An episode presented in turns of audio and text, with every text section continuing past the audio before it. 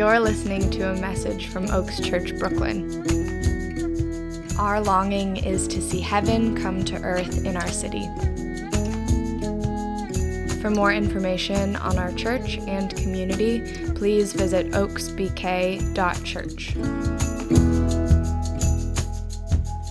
Okay, our teaching text this morning is Exodus 15 22 through 26. Then Moses led Israel from the Red Sea, and they went into the desert of Shur. For three days they traveled in the desert without finding water. When they came to Marah, they could not drink its water because it was bitter. That is why the place is called Marah. So the people grumbled against Moses, saying, What are we to drink? Then Moses cried out to the Lord, and the Lord showed him a piece of wood. He threw it into the water, and the water became fit to drink. There the Lord issued a ruling and instruction for them and put them to the test. He said, If you listen carefully to the Lord your God and do what is right in his eyes, if you pay attention to his commands and keep all his decrees, I will not bring on you any of the diseases I brought on the Egyptians, for I am the Lord who heals you. This is the word of the Lord. Uh, if we haven't met, my name is Lindsay Reyes. I'm one of the elders here at Oaks, and yeah, yeah. it is such an honor to be speaking with you guys today, and we're just so glad you're here. So glad. It is nice to see a full house. Amen. Um, we are in a series called Hello, I Am. And in the introduction to the series, Patrick spoke about the importance of names and how they are the oldest form of storytelling. Um, now, I'm not a preacher, so I just want to go ahead and say thank you to my friends uh, Patrick and Gemma, uh, our old friend Tyler and his friend Bethany, because everything I'm about to preach to you has come from their wisdom and their heart, and I'm leaning very much on, on their words. So thank you, because I'm not a preacher. I'm a third grade teacher.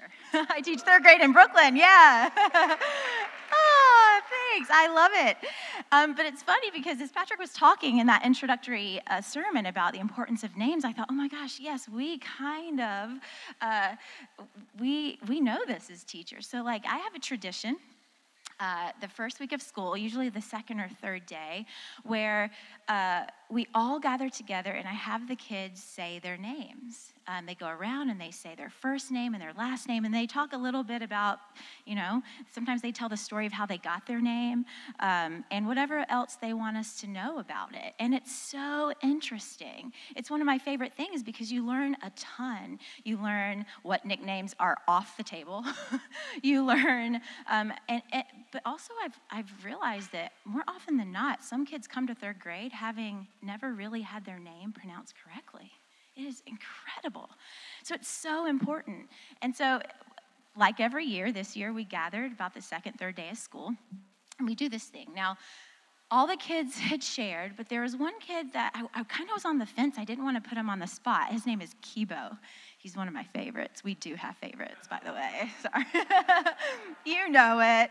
And um, Kibo had just moved to Brooklyn from Sweden, and he knew two words toilets and pizza. which is arguably enough to kind of get by in, in, in New York, right? um, but that's all he knew, and he hadn't really said much. He hadn't really come up to talk to me. He was playing with friends a little bit, but he otherwise really hadn't said a whole lot.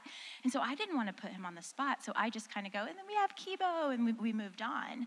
Well, so as I was transitioning, uh, to the next thing, he crosses the room. He comes up to me with a post it and he says, Miss Lindsay, Kibo means tall mountain.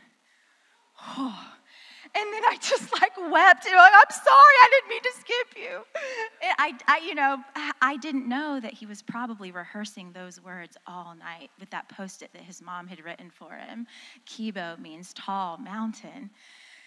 He crossed the room to do that his first thing he's, he ever really said to us as a class because names carry weight, names carry meaning, they carry identity. And so when God breaks through and says to the people of Israel in Exodus 15, I am Jehovah Rapha, I am the Lord your healer, he's unlocking this part of himself so that he can be known for who he is among his people. Hey, I'm here, Israel, and this is who I am. I am the Lord your healer.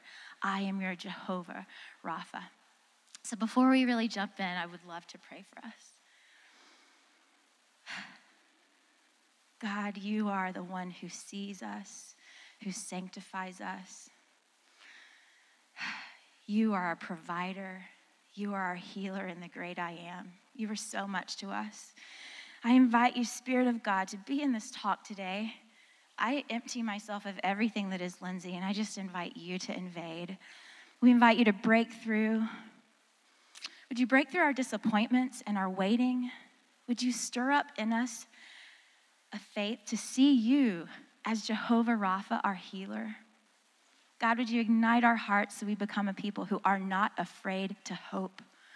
We long for your presence above all else today. God, come and meet with us. Come, Holy Spirit. I am the Lord who heals you. So let's take a look at the word healer. After all, I am a teacher. Um, this is the first time in the Bible it's mentioned, by the way. And the rabbis had uh, they have a rule when they're studying scripture, and it's called the principle of first mention. And that's where you find the first time a word is mentioned in the Bible, and then that first mention sort of dictates how you interpret the rest, or interpret that word for the rest of the scripture, rest of the story. And so, for that reason, I want to take a minute to unpack some context here. Uh, around our teaching text. So, this is early Exodus. If you've seen um, Prince of Egypt, you'll know exactly what I'm talking about. It's a great, it's a great movie. Um, at this point, the Israelites have escaped the hand of Pharaoh, and here's what they've seen God do so far. It's easy to read and kind of gloss over, but when you think about it, it is incredible. Here's what they, they have seen God do they've seen him send 10 plagues on the Egyptians, the next one even worse than the one before it. They've lived through their first Passover, which is where God sent the 10th and final and worst plague. But they were passed over because they followed a very specific direction to put the blood of the lamb on the doorpost. So they were passed over by the angel of death. They have then seen the, the waters of the Red Sea part and then fall back on the heads of their enemies. So they never have to see them again ever. And then they went and wrote a song about it. And they were singing that song right before we get to our text. So as we approach this moment, um, the moment of our teaching text, right? Uh, Israel has left the Red Sea. They're, they're now on their journey, but they are soon without water. In fact, they've been wandering for three days without water. Now, I'm no doctor, but I have read online that the human, the human body can only last about three to four days tops without dying of dehydration. So they were grumbling, they were worried, they were wandering, but they were also in some danger. They were in real danger. Can you imagine this? They are fearing for their lives. Where are you, God? Where are you? I've seen you do this. I've seen you move. You, I'm not going to sing, but you know the song. You've moved the mountains, right? And it's easier for us to sing that, like, I believe you're going to do it again. But when you're in it, they were fearful. So they're wandering, they're waiting, they're grumbling. God hears them. But uh, let me back up before I tell you what God does. They actually find water, as Catherine read. They find water, but the water isn't drinkable, it's bitter water. Can you imagine hopes raised and then just plummet? You think, oh, he's provided. What? So then God does hear them. He, he tells Moses, hey, go over there and get that log. Throw the log into the water. And then the water became sweet it became drinkable. Not just drinkable, but sweet and drinkable. So God hears, He answers. And in the text, it says that God set a statute for His people, meaning He set some rules about how the people of Israel were going to sort of operate in this relationship to Him. Hey, this is who I am. I am the Lord, your healer. And then in verse 27, I don't know if we have it, the verse 27 at the end of our text, it says, Then they came to Elim, where there were 12 springs and 70 palm trees, and they camped there near the water. He met their need, and then he provided them great rest. He meets them even in their grumbling and their scorn. He doesn't meet them in condemnation, but great love, and he leads them to what seems like a pretty sweet paradise for a while. And this is what I want you to know today that we have a God whose name is healer. It's not just what he does, it is who he is. It is who he is. I am Jehovah Rapha. I am the God who heals you. Now, the first time I ever asked God to heal, I was probably about 13. Uh, my grandmother was recently diagnosed with cancer. And I remember one Sunday the family was in town and we're all we all went to church together and she was called up to be prayed for. It was a little country church and she was so beloved by this community. And I knew that. But more than that, I knew my grandma was beloved by God. I saw it. I saw it. Like when I would stay with her in the summers and get out of bed late at night and go see what she was doing, she was on her knees, praying and weeping with Jesus over her family and over the world. Even a few years back, I was in Park Slope, where I live, and I saw a friend's mom who, by crazy happenstance, knew my grandmother from Georgia way back when. And she said, Oh, Lindsay, your grandma was a special woman. When she sang in the spirit, the heavens opened and I knew exactly what she meant because I would see that too. So here I am huddled up at the front of this tiny church. I knew that if this was going to happen for anyone, if this healing was going to happen, it would happen for my grandma Shirley. And it even reminded me of like, because I, and I, it's one, you know, you have those moments where if you close your eyes, you're there again. So if I close my eyes, I'm there and I'm in it. So many people, I think the whole congregation was at the front of the altar and you could hardly move. And it reminded me of that story that we're going to talk about later the story in the Gospels where the woman said, well, If I could just touch the hem of Jesus' garment, I'll be made whole. And I just thought, in my 12 year old logic and my 12 year old faith, I thought, if I can just reach out and touch my grandma's dress, I think God's going to honor that faith. I believe He's going to heal her. And so I moved so I could see her, and she was right there. And I just grabbed and I held onto her dress as they prayed and they pleaded for God to heal her. And she did get her healing, but later that February, when she got it in heaven, about six, late, six years later, I was a sophomore in college and I was recently diagnosed with an autoimmune disease that was super rare, that was a mystery to a lot of doctors, and it was ravaging my body. It was attacking my lungs, it was attacking my kidneys, my sinuses, my skin, and my joints. I remember I even had to go home for a semester because I remember getting up out of my bed in my dorm room and just falling down on the ground because my legs couldn't carry the weight. And no one really knew what it was, and we were months and months of tests and medicines, trying this and that. And we go visit my family in Georgia. And as they do in country churches, they will call you out and say, You come get prayer, and you, you can't say no. so I did. And here I am in the same church, being prayed for by the same people who prayed for my grandmother. Now, I can't tell you a day or a month all I know is in the next five years, it was just gone. it was just gone.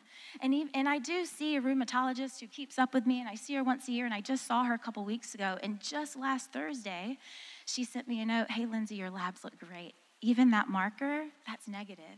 The marker that shows that I have the thing, it's negative. It's amazing. Praise God. And I don't ever want to think that that is a little thing. That is amazing.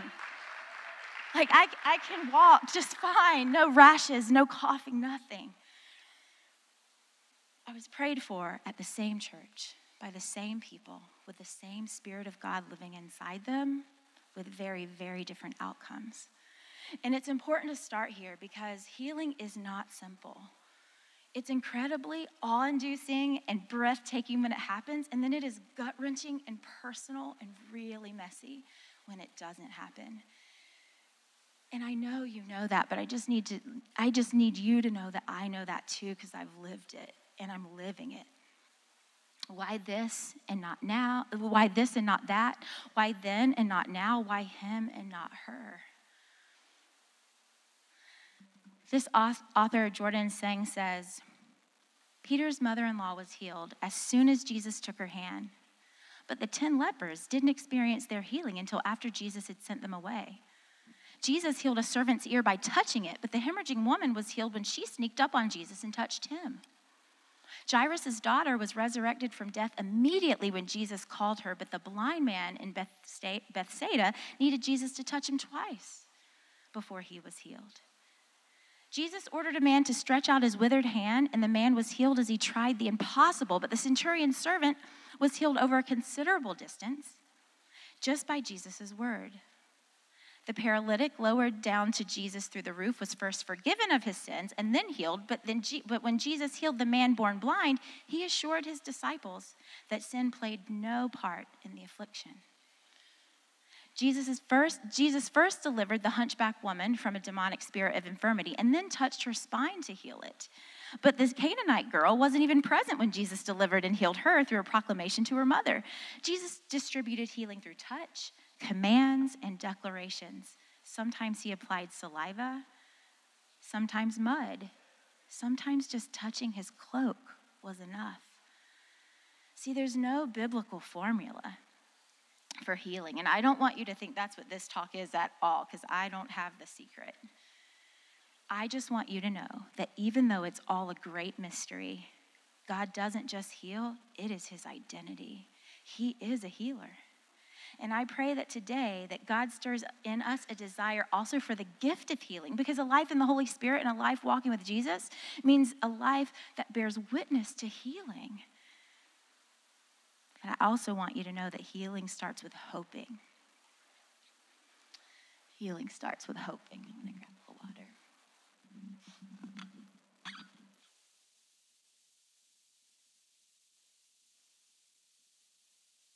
We're going to look at the life of Jesus as healer.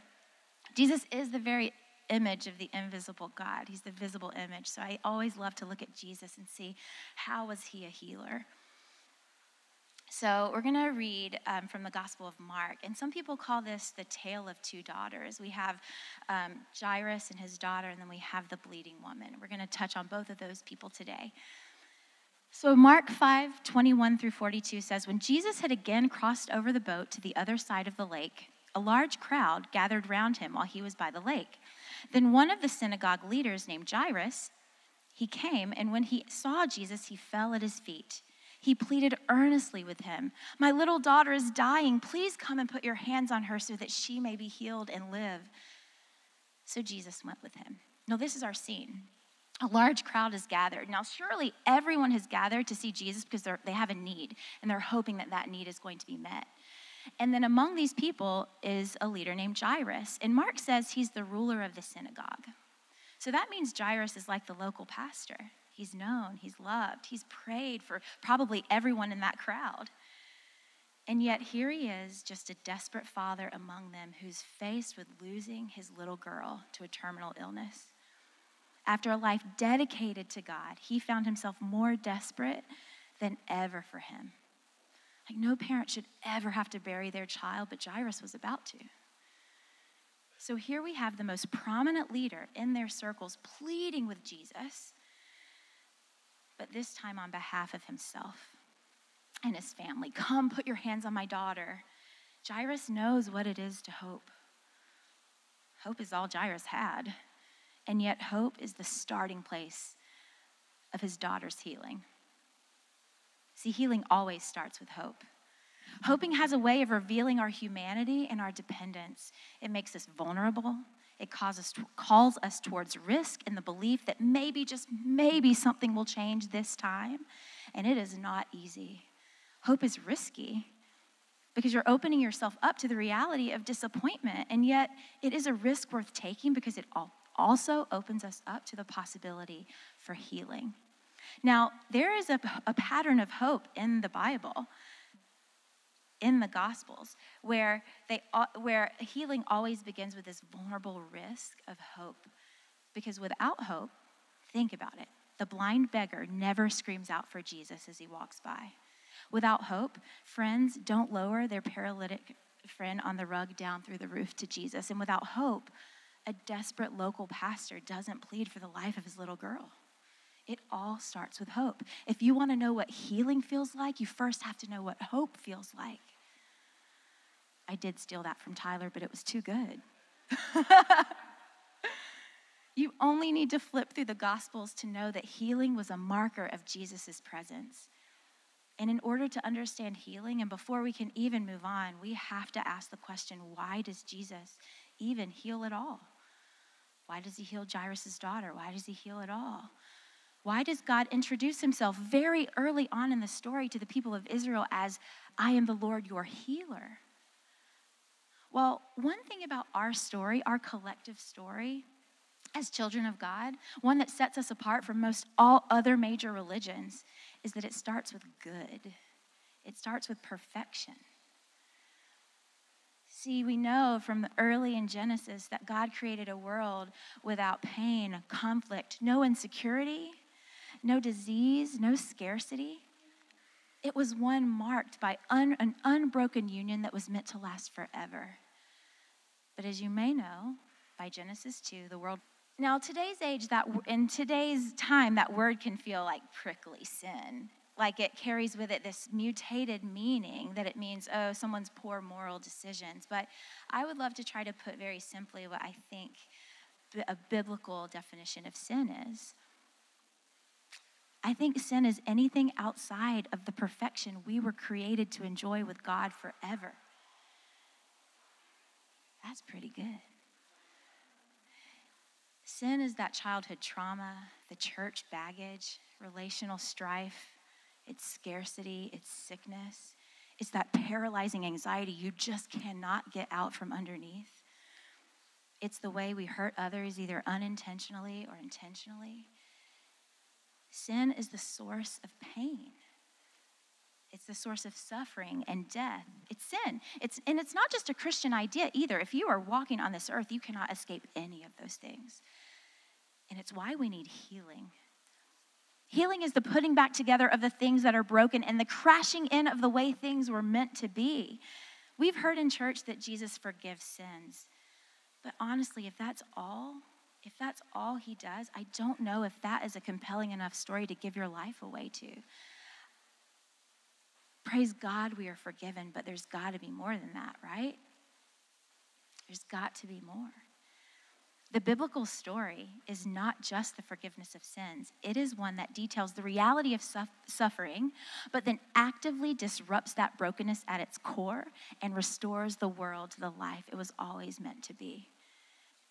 God's whole mission is to get us back, to bring us back into that union. And I think my aunt knew that when I was in the car on the way to my grandma's funeral. It was just felt easier to ride with her than to ride with my mom, who was just completely shattered.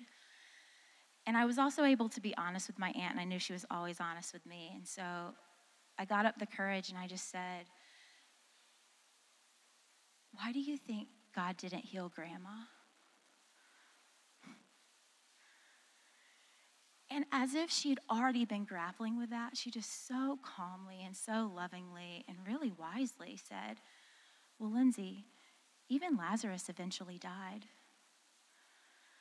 And I've never really talked about that moment, even with her, but I just kept thinking about that this week and preparing for the talk. And I feel like my aunt knew this. She knew that we were not created to live in the world we live in now, right? So it, it, is, it is good and it is right to have tension with this brokenness and this darkness and sickness. It is right because we were not, we were not created to live in the world we live in now. And we know that even Jesus himself had tension. Even Jesus himself wept over the loss of his friend Lazarus. We know what it's like. He knew, he knew what it was like to look in the face of what is and what should be and to break over it there's this author, Elliot Sholito, and he, he was, he, he's sort of given a commentary on this passage about Lazarus and Jesus' response. Because we know that response well, right? Jesus wept. We know that verse. A lot of us know that verse well. But he says in verse 33, or actually, let, can we go back and I'll read the first one? I'm sorry. When Jesus saw her weeping, and the Jews who had come along with her also weeping, he was deeply moved in spirit and troubled. Jesus wept. And Edward Sholito says that in verse 33, when Jesus saw Mary and the others weeping, it says he was deeply moved in spirit and troubled. But the original Greek there, it means to quake with rage. And then in verse 38, as Jesus came to the tomb, it says he was deeply moved. Well, the original Greek word there means to almost to roar or to snort with anger like a lion or a bull. So the best translation would be bellowing with anger, he came to the tomb.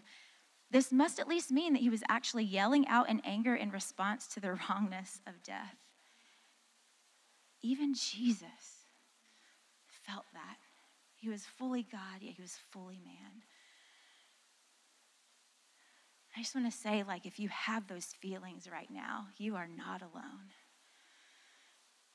So, back to our biblical story, the one we are living in right now, living out right now, is all about God's mission to restore the world to the way it was meant to be. He is the God who sees us, the God who provides, the God who sanctifies, the great I am. He is our healer.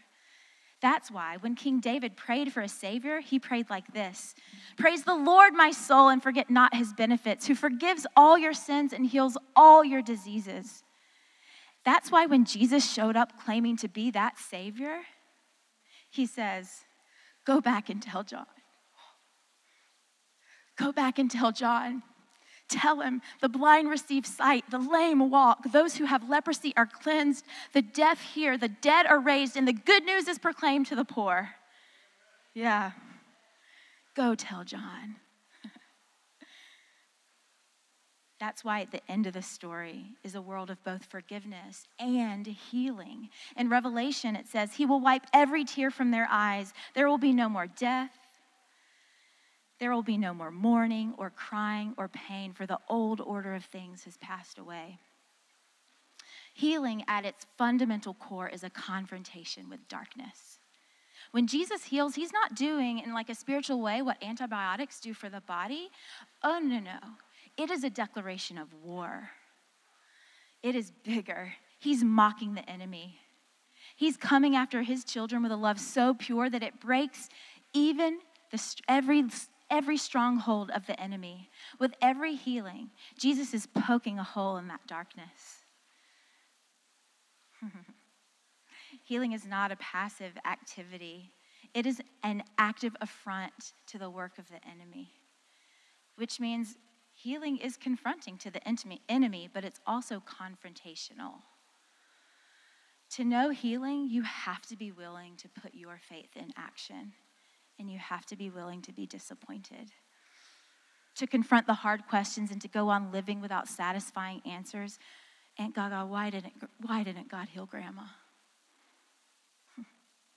I still ask that question. I didn't for 30 years, but God's finally told me it's okay to ask. ask Him, right? To know healing, you have to be willing to put that faith in action. And that is so much harder to do than it is to say, and I recognize that. But we can be certain that our faith is not in vain because we know one thing He is making all things new. He is in this day or the one to come. He is making all things new. That either, oh, I already said that part. I was excited I got there early. Yes, we know the promise that all this suffering will be done away with once and for all. Praying for divine healing is also not a naive, not a naive thing. It is confrontational. It is bold and it is brave. It means staring long and hard into the darkest corners of the human condition. It's also not a wild act of the charismatic. It's a radical and it's an offensive weapon, and it's one that only the brave will pick up. Sometimes I think we could live our whole lives in church and not really put our faith in action and be brave. Healing is also about waiting. Remember Jairus, our local pastor? He waits. In the gospel, we see that he's waited 12 years till his daughter is, is on her deathbed can you imagine how many healing prayers he made over her while she was sleeping? How many folks from the church came over and laid their hands on her? He also waited on the shore for Jesus to come. So I think to myself, how many days did he just stand there looking out at the shore to see, is there a boat coming? Is it him? Jairus also waits through someone else's healing because there's another person in the crowd that day. Do you remember the bleeding woman? Well, there's a woman in the crowd, and she'd gathered when that local pre, when the local pastor was making the scene. Please just put your hands on my daughter. She was someone who wasn't on her deathbed. She wasn't 12, she's not 12 years old. She's lived a long enough life to justifiably call it a full life, full enough at least. But that hemorrhaging woman, she has been waiting too. In verse 25, it says, And a woman was there who had, who had been subject to bleeding for 12 years. She had suffered a great deal under the care of many doctors and had spent all she had. Yet instead of getting better, she grew worse. 12 years, there it is again. All those doctors, all those waiting rooms, all those pharmacies and the prescriptions. She must have tried everything. And she'd spent all she had out of that desperation. Healing is waiting with all its ups and downs. And so much is lost and won in the waiting. Because during that time, we have to decide how are we going to position ourselves? What's going, how are we going to position ourselves in that? And, I, and I'm going to pose to you a couple ways. I think laughter is part of that story. I think back to our Israelites who were wandering, you know, they loved to grumble, rightfully so, but they did a lot of grumbling. But can you imagine the jokes and the snickers and the smirks? Oh, yeah, we've got water, but now you can't even drink the water? I mean, I bet they, I bet they had some things to say. Laughter is part of the story, but there's an earthly laughter and a heavenly laughter. And this earthly laughter out of, out of disappointment, out of scorn, this is not new it's shown up before too if you remember abraham and sarah when abraham was promised to be the father of many nations and he marries a woman who can't have children. There was laughter there. They laugh not to be disrespectful but just realistic and from a place of real hurt and disappointment. And think back to the israelites again like I, i'm kind of glad they didn't include those jokes but i'm sure they were there. And there's even laughter in the story with jairus in verse 39, when Jesus said, The child is not dead but sleeping, it says, They laughed at him. I almost hadn't caught that until this week. They laughed at Jesus. And it's not unfaithful and it's not sinful, it's just real. It says, I've opened myself up, I've prayed, I've hoped. And it snickers at how wild it would be if the miracle actually did happen. They're not skeptics, they're just grieving as best they know how. Earthly laughter is part of the process, and it's in response to those questions well, why would he heal now and not then? This and not that. But there's also heavenly laughter. The heavenly laughter, that's what probably happened when Peter, James, and John walked out of the room after Jesus said, Little girl, get up. And Jairus' daughter got up, fully healed, fully whole. And I bet Jesus was kind of following them with like a, a supernatural, like, you know, chuckle a 12 year old girl gets up a bit groggy from a long nap. And then I love what Jesus says give her something to eat. It's like Jesus was saying, Look, I'm not going to tell you how to celebrate here, but you might want to cook some stuff. Give her some food. Have a little party. It's probably all the town was talking about. That is heavenly laughter. If you've ever been around your friends as they've just had words spoken over them to heal their soul, and it's only happened to me a few times. When that laughter, when that heavenly laughter breaks out, it is like heaven has opened. It is filled with joy. And I believe with everything inside of me that that is where we are headed. That God wants to bless us with some heavenly laughter and unleash joy as He heals us and restores us. So I want to close with this. Is the Spirit speaking something over you today? Are you in need of healing? There's physical healing. You know, God cares about your body from chronic illness to just mild irritation and everything in between. Healing is a sign of the kingdom to come. I believe He wants to heal. Or what about emotional healing? An aching or broken heart, or an anxious, racing mind that just won't let up? A broken relationship or a numbed imagination, lost dreams from what's happened in the last few years. God cares about all of it. There's spiritual healing. Maybe there's been a disappointment that you never quite recovered from in your past, a spiritual abuse from a leader or a friend in your community. Maybe, like the bleeding woman, you have suffered under the care of others and that keeps you watching rather than participating. See, sometimes God heals slowly by his presence and sometimes in an instant with his power, but he's a healer. I am the Lord, your healer. He will always draw near, and that is what we are certain of. So, are you in need of healing? Today, when we give the invitation, the prayer ministry is going to be up here, and the elders are going to be at the front to pray for you. Because the Bible does say, if any of you is in need, call for the elders of the church, and they will pray for you, lay, lay hands on you, and anoint you with oil. We're going to do that for you today. So come. If you're in need of healing, come. Now, I also have an invitation to those of you who have experienced the healing rest. Jesus led, God led the Israelites to the rest in the shade of Elim, that paradise where he healed them. He binded the broken hearts. He, he set them right. He provided for them. Some of you know that feeling. He's done that for you. You've seen Jesus push back the darkness in your life. Do you know that the powerfully healed become powerful healers? The scandal of Jesus wasn't his power, it was his wounds. It was by his wounds we are healed. The scandal of the early church wasn't their success, it was their wounds. It was that they were just like everyone else, it was their commonness. And the scandal of the Holy Spirit isn't power. I mean, that is a given, it is powerful. But the scandal is the power that is hidden inside the ordinary people. That is the scandal. Hidden away in ordinary, wounded people who've seen the light break through.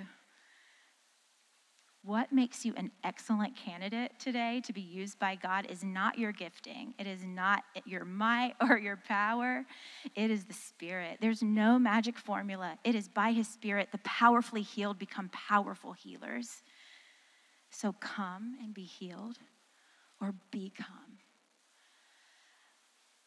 I would love it if there was a holy mess in here today where people are coming up for all sorts of healing and then you feel healed and then you cross the room to lay your hands on another because you know what it's like to be crippled by anxiety, but God has freed you. So you cross the room to be an unanxious presence for your friend and you lay their, your hands on your friend and they are healed by the power of the Spirit. What a beautiful, beautiful thing that would be. So come and become. Jehovah Rapha. I believe with everything inside of me, God, that you are going to heal broken hearts and broken lives and relationships and bodies today. I know you're going to do it. So, Spirit of God, we say, unleash your presence and your spirit over your children. We long for the nearness of Jesus. Jesus, if all we get today is your nearness and your presence, that is enough. We long for your touch. An enemy, I want to talk to you. You have no place here today in the name of Jesus. Where you have paralyzed people with anxiety, or you have dashed hope we say, in the name of Jesus, you have to go.